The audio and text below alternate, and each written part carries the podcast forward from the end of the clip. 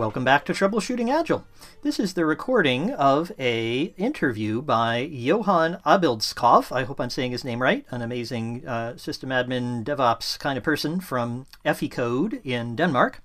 And Johan wanted to talk to us as part of the Eficode DevOps conference, uh, which we were just at and he was talking to us as preparation for our uh, conversation with him on stage. You missed that, but you can still listen to us having our conversation here this week and next week because we had so much to say to Johan that we split it over two weeks. In this week, we're going to be giving an introduction. So if you're kind of new to uh, what we talk about in Agile conversations and uh, the sorts of methods that Jeffrey and I use, this would be a perfect one for you. If you need a review, also will work well for you. We're going to talk about defensive reasoning and uh, folding pieces of paper in half and transparency and curiosity and lots of the other ideas that we use. So with that, I'll hand over to Johan. Hello uh, and welcome to this uh, agile conversation, we might even call it. I am Johan and I have the honor and privilege of being here with Jeffrey uh, Fredrick and Douglas Squirrel, who have written the fantastic book Agile Conversations. But uh, I uh, work as a, a, DevOps consultant and I've spent much of my time in organizations and teams trying to improve how they work from both a technical and a cultural perspective. And often, even though uh, projects like Google's uh, rework or Project Aristotle shows that things like psychological safety, collaboration skills are the key drivers of, of high performing teams. I uh, I feel like we as engineers highly under prioritize the uh, let's just call them the, the soft skills, right? And that has negative connotations. Uh, yep. And and and people can tell you, "Johan, you're such a fluffy fluffy consultant, right? uh, and because we care about being able to co-create, uh, people can can question our, our technical ability simply by the fact that we care about other things than the hardcore technical. so I'm so glad that we can have this conversation and you can enlighten me and our our lovely audience on some of the tools and techniques that you've developed and some of your experiences because I, I know that I really enjoyed the concreteness and the applicability of, of your Agile Conversations book. So I really like the way that we can put culture and the way that we interact as humans uh, at the forefront of everything. So we could perhaps start with this accusation that we can be too fluffy or uh, like that is that it is not that it is a inferior skill compared to the the technical ways. Do you have any narratives that you talk to people about around that, or well, any we, thoughts about that? We, we have an old friend named Mark Coleman. Uh, who actually helped us with a book launch and all kinds of other stuff. Very clever guy, knows a lot about product marketing of um, software. And Mark likes to say that uh, the, the, the soft skills, in inverted commas, are actually really, he uses a bad word here, really freaking hard skills. Mm. And uh, I, I really like that comment because uh, that's absolutely accurate. I would say that um, uh, following a person that whose ideas we we use a lot in the book, uh, th- th- these skills take about as long to learn as a, a playing tennis well. Not, not to, at world class standard, you're not going to be Roger Federer. You don't need to be, but it's going to take you a few months of practice to get good at some of the skills that we'd like to teach. And so certainly we won't get through it in, in this session, right? We want to, and, and if anybody thinks they've come to this session and suddenly they're going to know suddenly everything about culture, it, will be natural and easy and it'll be smooth and it'll, it'll all be simple. Sorry, if you, if somebody else says that, we'd like to go to that one. So, so tell us, you know, what podcast, what, what session could we go to where we can learn that? Because we don't know that. What we do know is something that's hard that takes lots of practice and knowledge and understanding, but that has tremendous rewards for actually getting all those things you'd like to do, like uh, uh, infrastructure as code and um, uh, uh, uh unit testing and uh, gosh maybe developers and operations being together in the same team what a crazy you could call that devops or something all of those things are things you can accomplish better if you can adopt these skills but they're not the skills you learned about at university nobody at university told you you were going to have to do difficult emotional work. And um, guess what? That's what we're here to, to tell you you need to do. Yeah, I think I, I, I would I'd agree with everything that Squirrel just said. I, and I, I think the this idea of technical skills primary and uh, um, uh, soft skills, uh, human skills secondary, um, is just a bit antiquated. I think it, it misses the idea of how much collaboration there is involved in modern knowledge work.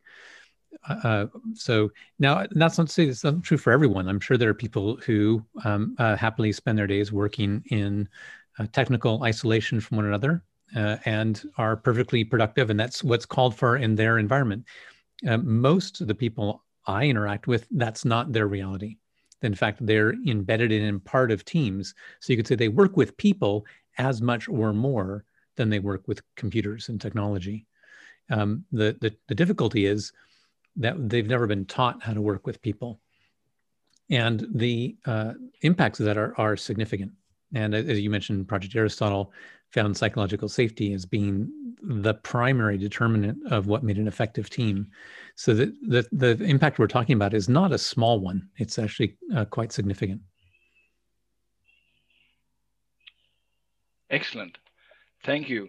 So one thing that I, I noticed that that Squirrel you said, and feel free uh, both uh, Jeffrey and Squirrel to to catch my question here. You call it difficult emotional work, uh, and and and Jeffrey, you also kind of touch it. We haven't learned to work with these things, and uh, I've had the privilege of of participating in a conversational dojo where we did some work and and the promise that we were giving is that that learning is painful or learning is uncomfortable. Learning is horrible. And and i'll should clarify this i get a lot of pushback from people when i say this say oh i love learning.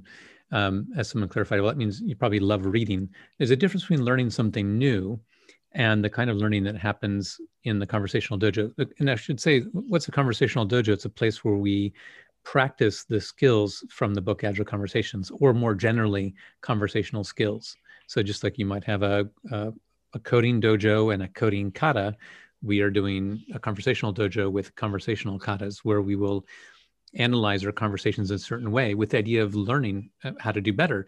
Now, that the, the thing is that when we are learning about our contributions to conversations, it can be painful because we're not just learning a new fact about the world, we're learning something about ourselves and generally something that we didn't believe was true. And I think this is this is what makes the work uh, difficult and painful when it's being done successfully. And it's also why people uh, maybe avoid the work. Um, I often give the uh, entree to this topic by you know and, and, might have a talk, for example, that says something like, "Are you frustrated? It might be your fault." And um, that is that the reason for that is because people generally when they think of frustration they look at the locus of control as being outside themselves. I'm frustrated because of them. I'm frustrated because of those people over there.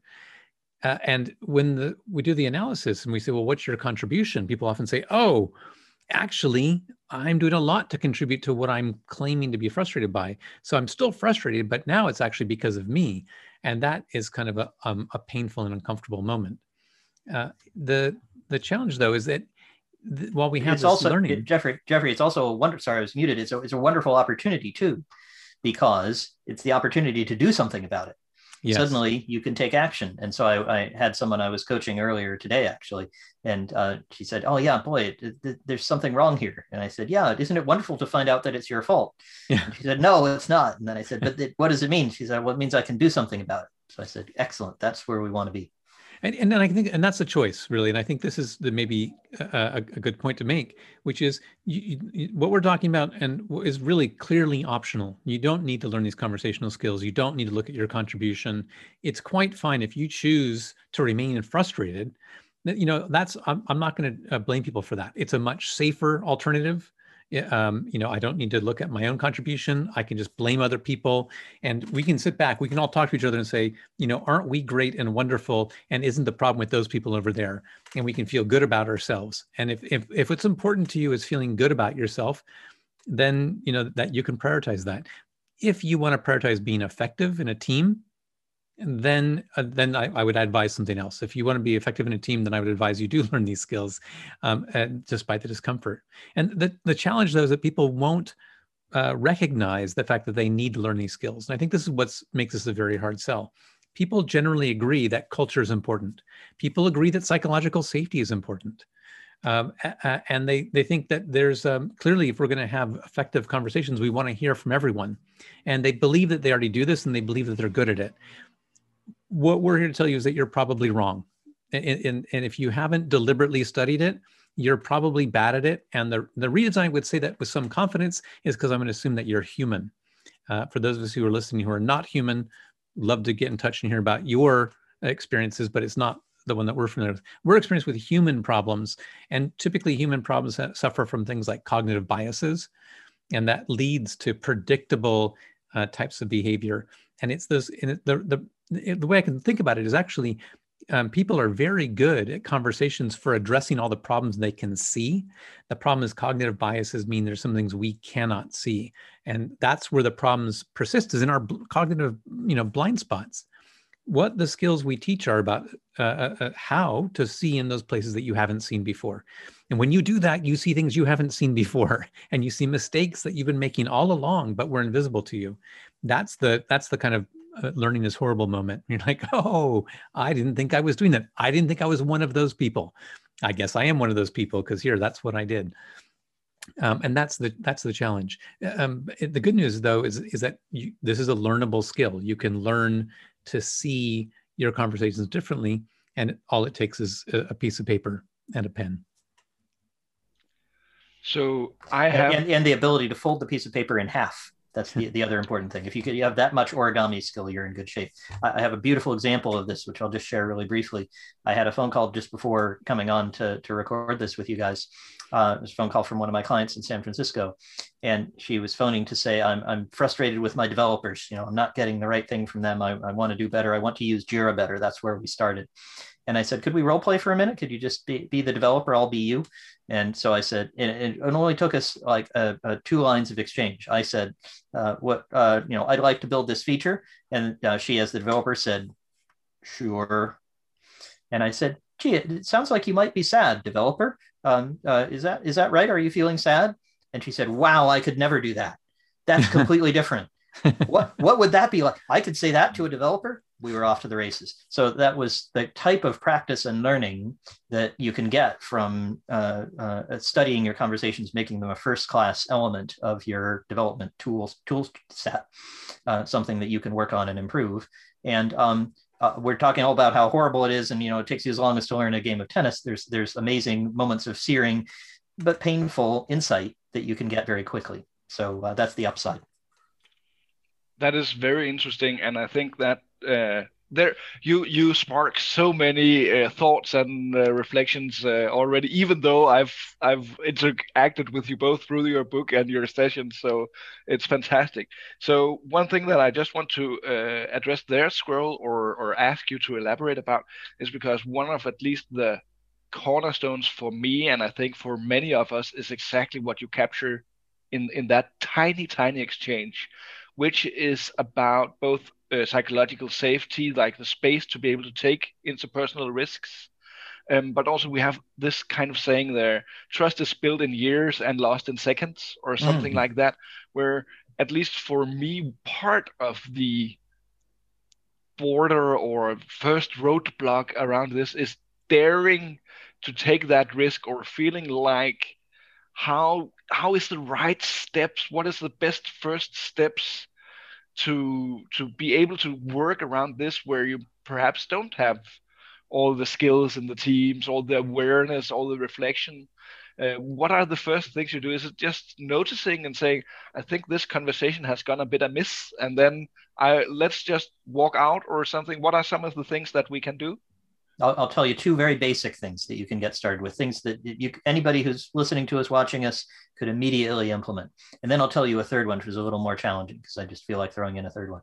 So the two are first of all, say what you see. So if you observe something, and I, I, modeled it in that very, very brief example, and the brevity of the example is important, that you can get a tremendous amount from a tiny piece. We only say get one piece of paper, fold it in half. So you're using half of it um, uh, because you don't need very much. And in that tiny example, um, I observed something just from her role playing. I mean, she wasn't actually the developer. Of course, she was role playing to help me help her. Uh, but uh, in being the developer, um, she exhibited being sad. She exhibited all the signs, kind of looking at her shoes, and speaking with a kind of depressed sound, and uh, you know, so she she sounded sad. And so I said what I saw. That was the first step. I observed that you might be feeling sad. If I'd been uh, in a in a different situation, I'd been seeing her rather than on the phone. I might have said, "And you're looking at your shoes, and um, uh, I noticed that your your voice is uh, a little um, quieter." So I'm, I'm observing things that a video camera would record. That's the first part. And then the second part, the second action, is I'm asking a question. So those two elements, just in that in that one example, captures two of the key things uh, that uh, I think are really helpful, which is uh, observable data. What can we work with? What can what can each of us see? And then curiosity. Is this does this match what you see? Because the person there are many other explanations for speaking in that way. You know i'm feeling deferential you know i'm kind of scared of you i'm concerned that uh, uh, you you might not respect me. Um, i'm i'm feeling uh, very excited to meet you and i'm a very shy person so i'm looking at my shoes and speaking quietly. There are lots of explanations you could come up with and having genuine curiosity about what matches the facts that you just noted using the first point uh, to ask questions about, then gives you a really great basis for having a trusting relationship. Yes, we both agree that you're feeling sad. Now let's see if there's something we can do about that because I like you and I'd like you not to be sad. How could I help you with that? So the investment is not massive, and the kinds of changes you can make, like asking more questions and um, uh, saying what you see, uh, are are small interventions. They're habits to get into that have tremendous uh, valuable results, as they did for this product manager who phoned me from San Francisco and had her mind blown by uh, a couple of lines. And the thing is, because what you know, what is she saying? She's saying basically, uh, uh, we have this team, and there's some dynamics on it that aren't quite right um, uh, you know, it's I'm not getting the results I want. I'm not quite sure what to do, and that's sort of that sort of frustration that people might feel that things just aren't quite right on their team. They're not getting the energy, dynamics, drive, collaboration, whatever it is. I think generally people are very good at sensing the dynamics, and they can just say, "Am I happy with the dynamics I have or not?" And then now the, the problem is if the answer is not, uh, this is, I think, where, where what we talk about is very different from what you'll find in most Agile books or the DevOps books, uh, or even DevOps Days, you know, uh, talks, uh, you know, DevOps conference, uh, things that will talk about culture and they say how important culture is and you need to collaborate. But then, and they say, well, yeah, and you collaborate by getting everyone, say, co-located, or if you're on Zoom, then you have virtual coffees and you well, have need retrospectives, documents. Jeffrey. I, I just found Ret- it here on page 92 of this the Scrum book. You know, here it is. Yeah hold a retrospective do it this way. Exactly. You know and if, if you if that's not working try a liberating structure. Mm. and um, you know and so you know try these things. Do do these different things. And here's the cookbook. And the, the problem is th- these uh, actions sometimes work. And you know the, and that's not that's not a problem. That's good. Sometimes it works. You just put people together and you know human nature comes and they work things out. You know they're sharing a problem they're sharing their ideas and everything just works. And that's great. But the problem is sometimes it doesn't work and we lack generally a theory about what's gone wrong. It's like things are going wrong, but I don't know why. There was that team I worked on that was great and it had very different interactions, but I'm trying the same things. We have the same stand ups, we have the same retrospectives, we have the same planning meetings, the same thing. I don't understand. You know, oh, we just changed the people. It must be a problem with the people. And it, that's that's not it. The, the, the problem is is about this issue of human nature and understanding that for whatever reason you were able to have the good dynamics before and not now, but you can change the dynamics as long as you can learn to see them and understand them. So, and that's where the agile conversation comes in. We lay out five different conversations that are important for any high performing team. Uh, the trust conversation, the fear conversation, the why conversation, the commitment conversation, the accountability conversation. And one kind of builds on each other. And all these actually are built on a foundation. In, in chapter two, we lay out like here's the the core skills of just being transparent and curious. Like just start with that. Um, when you start to have this theory, and I think this is what we we bring into this, is we bring in a theory about human interactions. Not that we originated it; we picked it up from other places. Chris Argyris, chief among them, uh, a, a, business psychologist, theoretician, who said he noted that humans, um, when there's a potential for a threat or embarrassment, will react with a defensive mindset, defensive reasoning. And it's this defensive reasoning that inhibits our ability to speak up and say what we see. To, that it, it interferes with us connecting as uh, uh with in, people. It, can, it interferes with us having a positive dynamic. We we suddenly, when we're in this defensive space, you know, our limbic system kicks in, fight or flight. Or, or freeze, and so we maybe we say nothing, or maybe we we we we argue, uh, you know, what we think is right, but without listening to the person, or we just accept what they say, Um, and but even though we're not happy with it, we kind of go along. We don't share our feelings. We don't bring all we know. We don't bring our full selves to the situation. And when we're not bringing our full selves, we're not going to have those joyous, fantastic dynamics we can have on the best teams. So that's, and in my view, that's kind of what's at stake here. And this is why I'm so excited about it because I've worked on some great teams. I've had some great dynamics. And my experience was if other people could experience that, they would never settle for anything less and and uh, and that's what I would like to do is I like to have people have that kind of experience to not settle for less and to learn how when they're not getting it to to have those kind of uh, fantastic dynamics and which really in my mind always comes down to what are the conversations that you're having or not having among the people on the team.